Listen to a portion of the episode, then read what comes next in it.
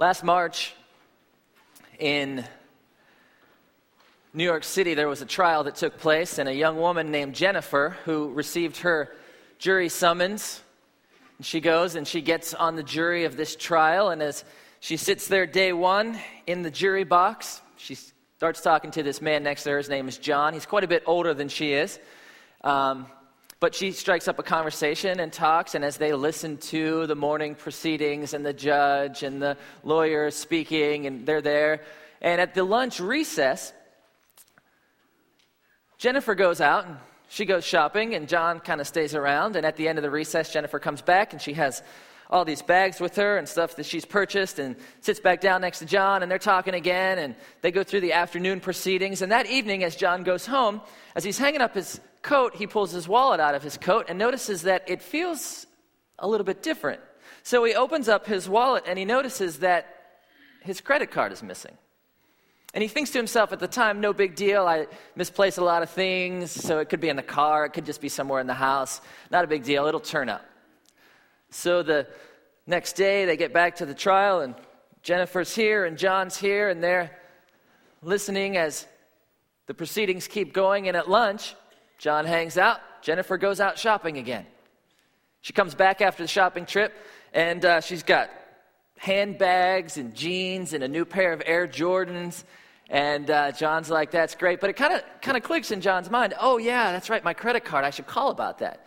But sits through the afternoon proceedings, and uh, in this afternoon recess, he calls the credit card company. Hey, guess what? I think I lost, uh, misplaced my credit card. I don't know where it is. And the credit card company says, That's funny. There's been quite a bit of activity on your card the past couple days. Oh, really? Can you tell me what stores? And as the credit card company starts naming the stores, it starts to click in his mind. I've seen that bag. I've seen that bag. I've seen that bag. So he goes immediately to the judge and he says, Listen, uh, the lady next to me stole my credit card. And the judge is like, all right, pulls the prosecutor in, says we need to do a little bit of homework on this thing. So as the day ended, the prosecutor goes to the stores and he starts watching the surveillance video. And sure enough, in walks Jennifer.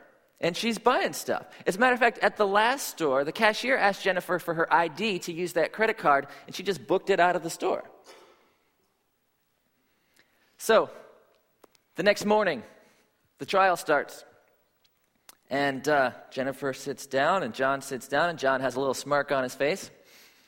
And as the trial begins, the prosecutor calls the bailiff over, and they arrest Jennifer right there in the middle of the court proceedings. Now, this story, in and of itself, isn't that spectacular until you understand that the trial that they were sitting on was to accuse a man of credit card theft. Right? So you, you get this picture of four days this went on four days. Jennifer sat in the jury box and listened to testimony and listened to the prosecutor and listened to the judge talk about what the penalty was for stealing a credit card. And she nodded her head and she listened and she participated in dialogue about the whole thing. But the entire time, she stole the credit card of the guy next to her. It, it, seems crazy, right? It seems absolutely unbelievable, but you know what? This is our story. And, and this is where we're going today. And you're going to find that it's, it's not too far of a distance from the juror's box to the stand. And if you can imagine it, if you can picture it in your mind, if you're in the jury, and if you have this picture in your mind of this courtroom and everything's going on, but you're sitting there in the jury, and when you stand up to accuse the defendant, the whole room shifts. And instead of the jury, you're all of a sudden the defendant. And the charges that you were accusing the other person of are being leveled against you. And that's what Paul's talking to us about. We're continuing in our series of Romans, courtroom to living room. And I want you to understand that this is a progression that we're going along. And we're in the courtroom now, and we're going to make it to the living room, but the courtroom is a little bit uncomfortable. And so, if you have your Bibles, if you would turn to Romans chapter 2. If you want to grab a Bible that's in the pew there, it's on page 1113. Last week, Steve Fowler talked to us about replacing God, about how God has revealed himself to humanity. But what they did was they chose to replace God with the things around them. And they chose to pursue things like possessions and power and prosperity instead of God. And, and there's this list of the sin. There's this list of the things that happen bad to these people. And if you read in chapter one, like we did last week, a lot of the words used in there are they and them and their. But the first word that we read in chapter two is you. And this should make us go, uh oh. Because you know what? It's really easy to talk about they. It's really easy to talk about them and their. You know, they did that, and I can't believe that they're continuing along, and it's, oh man, they're a mess. And it's really hard to talk about the you part of this passage. Verse 1 You therefore have no excuse. You who pass judgment on someone else. For at whatever point you judge the other, you are condemning yourself because you who pass judgment do the same things. Now we know that God's judgment against those who do such things is based on truth. And that's an indictment against us as well, because a lot of the times that we judge other people, it may or may not be based on truth. But when God judges, it is based on truth. Verse 3 So when you, a mere man, pass judgment on them, and yet do the same things, do you think you will escape God's judgment? See, God's saying this listen, you're not the judge. As a matter of fact, you're not even on the jury. You're the defendant, and you have been found guilty. Now, I know that this message has a lot of this feel to it, right? It, it feels like a you, like a finger pointing thing. And so uh, I want to just remind you that when I say you, I understand my mom taught me that when you point your finger, three more are pointing back at yourself. So I, I just want you to hear it's the us, it's a we.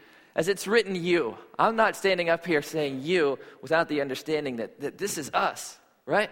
But the passage says, You are just as bad. You have no excuse. This passage was written to the Jewish people who thought that they could sit in judgment on the Gentile people because the Jewish people, as we know, are God's chosen people. And because Jewish people are chosen people, that means that in the ranking system, they're a little bit higher. And of course, we can sit on judgment. But, but Paul's saying, no, no, you have no excuse. You're just as bad. You do the same things. As a matter of fact, maybe it's even worse because you, as Jewish people, have the prophets and you have the law. And you should know better. If we look at verse 9 in chapter 2, it says, There will be trouble and distress for every human being who does evil. First for the Jew, then for the Gentile but glory, honor, and peace for everyone who does good, first for the Jew, then for the Gentile. For God does not show favoritism. God does not show favoritism. The Jewish people thought, hey, listen, because we're Jewish, we get a little bit of a free pass here. But God says, I don't show favoritism. And you know what? We can fall into that same kind of trap. We can fall into this trap where we feel like we deserve this kind of favoritism from God because we do certain things, right? We're storing up you know, God points. We get special privilege because we give and serve and pray that we get Bible bucks that we get to hang on to. And when we need to turn in our Bible bucks, we just turn them back into God and like, God, remember, we earned all these Bible bucks. So uh, here we go. Like, what things do we do, right? What things do we do that we think earn us special privileges? Do you attend church? I thought I'd start you off easy right? So you get a few Bible bucks to start. Do you come from a Christian family? Do you have Christian presets on your car radio? Did you ever raise your hand after a sermon? Did you ever repeat a prayer after the pastor? Have you ever worn a WWJD bracelet? Do you own more than three Bibles? Have you ever been in a church directory? Do you volunteer in the nursery? Extra Bible bucks if you volunteer in the nursery. Is your ringtone a worship song? That counts. Have you ever kissed dating goodbye? Do you say, bless their heart before you talk bad about somebody? yeah. Under religious views, does your Facebook page say Christ follower? Do you, do you give money to the church? Do you sponsor a compassion child? See, the list can go on and on and on. And we have this sense, a little bit of special privileges that we deserve because we do all of these things for God. And so we feel like because we do these things, because this is the life that I'm living, it gives me the right to sit on the jury, to pass judgment on other people. And so, yes, we judge other people. And I'm surprised how often I catch myself judging other people. I'm surprised how often I can look at somebody and by the way they are dressed, decide what they are like on the inside. Right? We judge other people. You know, kids, you sit in front of that computer way too much, and as soon as this football game is over, I'm turning it off and we're turning that computer off. or can you believe the way that she raises those kids? Or can you believe he yelled like that in public? That guy is out of control. What's going on in his world? Oh, you live there? I know your neighbor. They do. And we judge people. And we judge people. You know why we judge people? We judge people so that we feel better about ourselves. We judge people so that we can have people underneath us. We figure that this world has this system, right? And it's just this ranking system, and it's like one to seven billion. And we know that we're never going to be one because we've read about Mother Teresa and Billy Graham, and we're like, whatever. But as long as we're not at the bottom, right? And so we judge people so that we can kind of move up the rankings. And what's funny is we never judge ourselves against the people who really do the good stuff. Like, I don't ever judge myself against the husband who sets the bar a little too high with the perfect house and the perfect yard and the perfect kids, the husband that always makes dinner and shops. And, no, no, I don't judge myself against him. I judge myself against the guy that I know a few stories about so that when I mess up, I can tell my wife, well, at least you're not married to him. because, whew, yeah, I could tell you some stories, right? We judge to feel better about ourselves. Judging is, it's like the BCS rankings. All right? Because you need the people above you to lose so that you can move up in the rankings. So if you're a Ducks fan, you need three or four teams to lose so that you can kind of get back in the mix of this national championship hunt. If you're a Beavers fan, you'll get them next year. Right? What you said last year. Um, Matthew chapter 7. Jesus is speaking, and he says this in Matthew chapter 7. He says, Do not judge.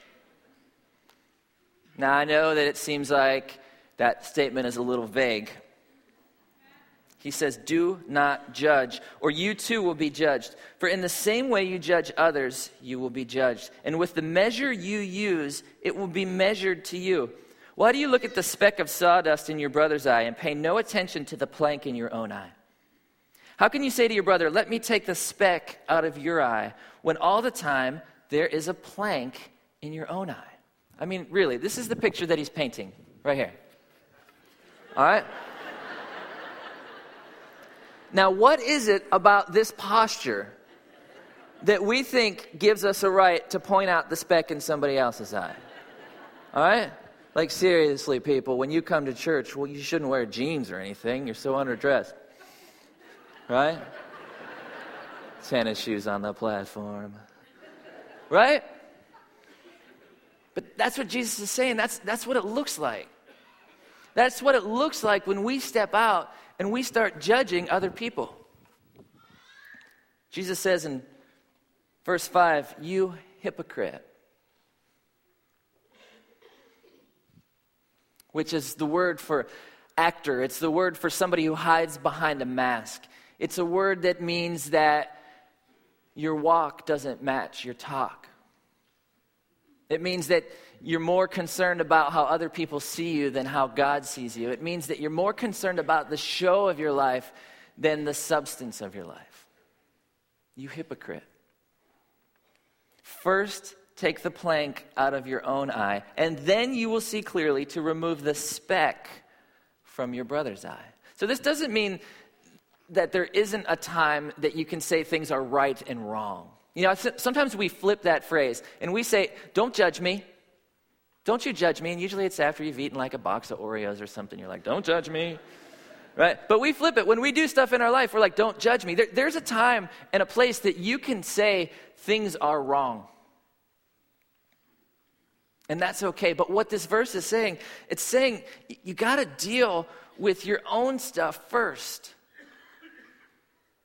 First, you have to deal what's going on in your own world because back in Romans, it says, You have no excuse. You who judge others do the very same thing. And so I look back at this list in Romans chapter 1, this list that, that Paul talks about when you replace God and you kind of slip into these things. What's, what's on this list? What are some of the very same things that I judge others that I do myself? And so there's evil and greed and depravity and envy, murder, strife, deceit, malice, gossips, slanderers, God haters, insolent, arrogant, boastful.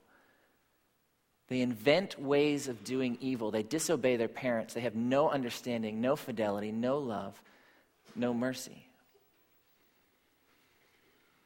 So, how do we do on that list? I mean, imagine if you put your name at the beginning of that list, or imagine if that list looked just a little bit different. Instead of this way, imagine if the list looked like that. Imagine if there were check marks next to the things on the list. Imagine if you gave this list to your husband or your wife or your parents or your kids and you said, Listen, I would love for you to kind of check me on this list.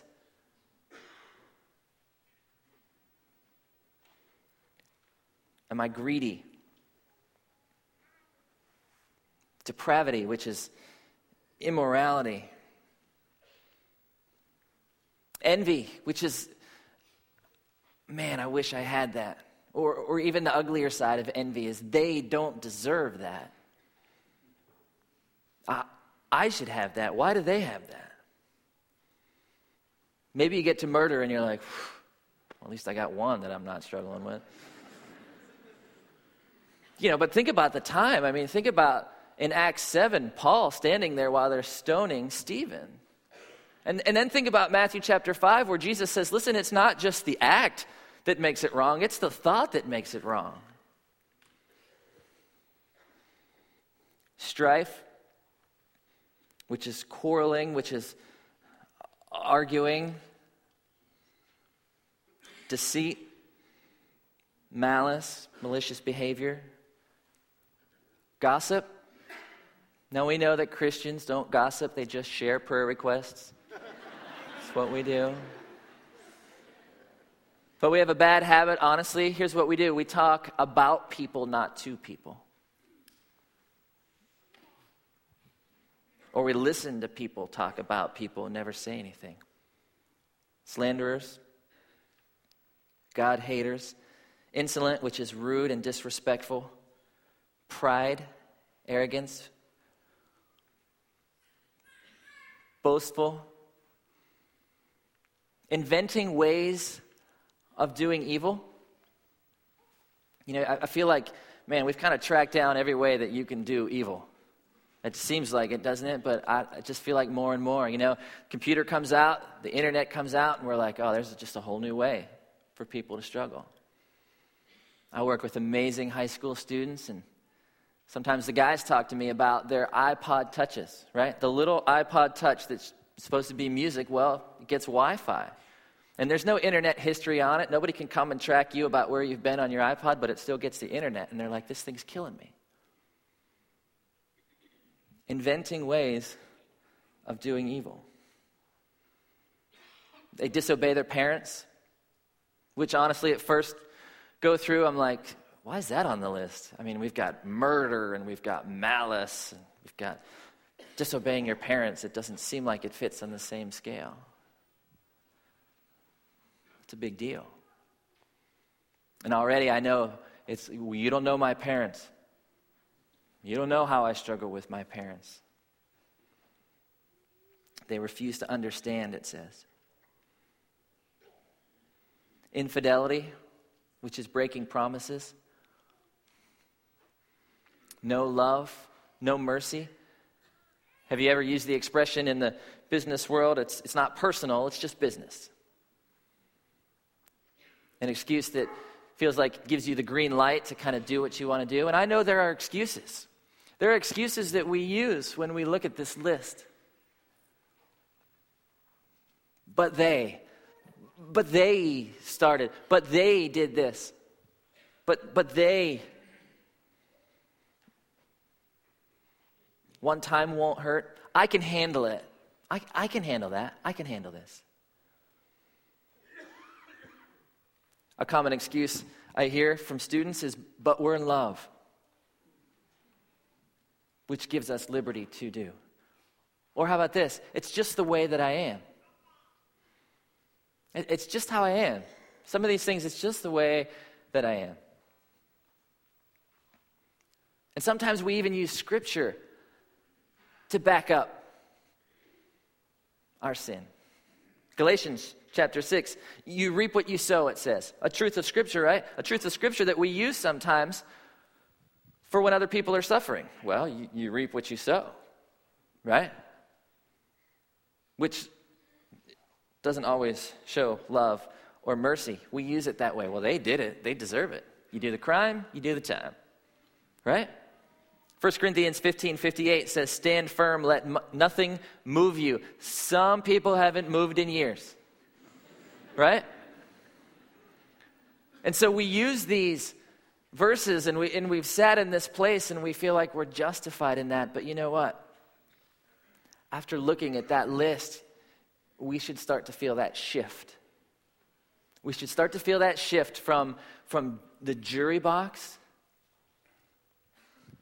to being the defendant. And we should start to get that understanding that it's not us who casts the judgment, it's the charges are being leveled against us, and we've been found guilty. And when I first was tracking this list, I started praying this prayer from Psalm 139. And this is prayer that David prays, and it's a great prayer where he says, Search me and test me and try me and see if there is any offensive way in me and lead me in the way everlasting. And so I'm like, okay, God, I'm looking at this list and I'm like, God, search me and test me and try me and see if there's any offensive way in me. And then I'm like, no, wait a second. My prayer is, is forgive me. That God, as I, as I look at this list, I understand that these are things that I struggle with. And, and I've been searched and tested and tried. God, what I need is forgiveness. Because I'm not the judge, and I'm not in the jury. I'm the defendant at this point. And we need to stop passing judgment, and we need to stop being judgmental, and we need to repent because there is a judgment. We have a righteous judge, like we read in verse 2, who judges based on truth. Verse 16 of chapter 2 says, God will judge men's secrets through Jesus Christ, as my gospel declares. God will judge men's secrets. So we come back to this story of Jennifer sitting there,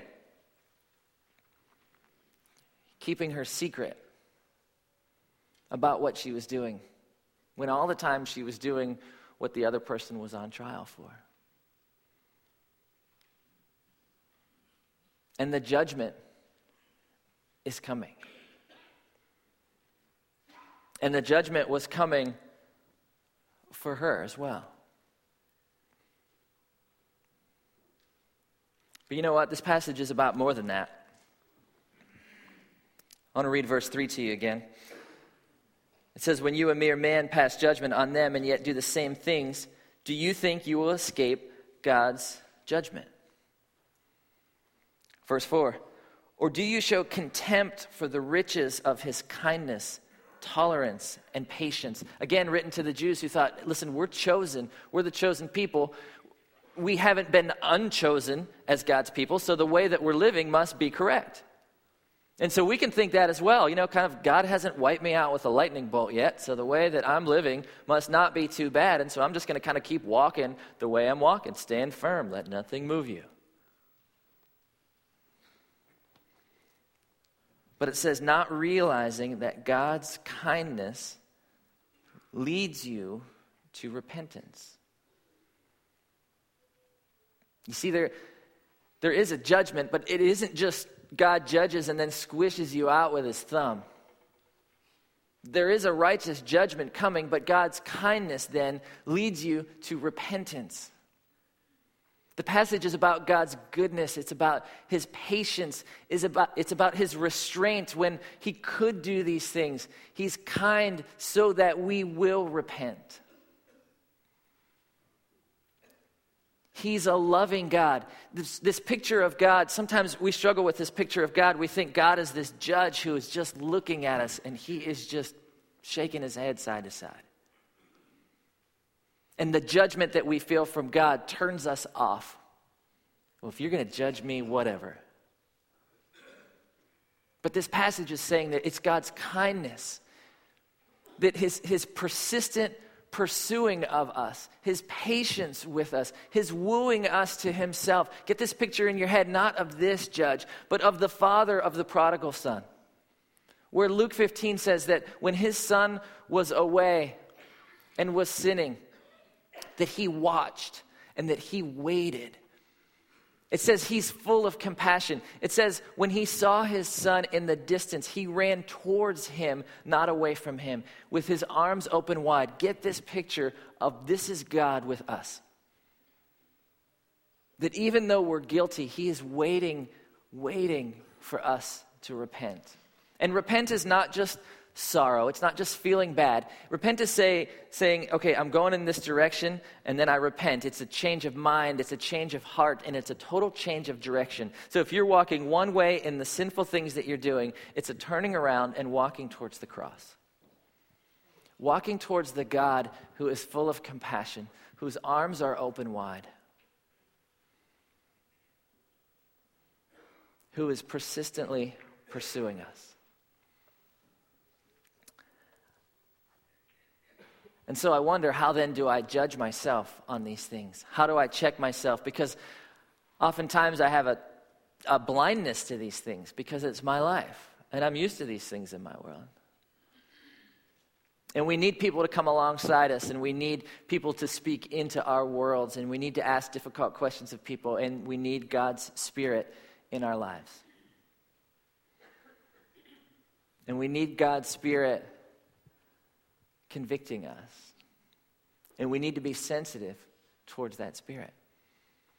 And so I want to give us a chance this morning as we've talked about this to understand, first of all, listen,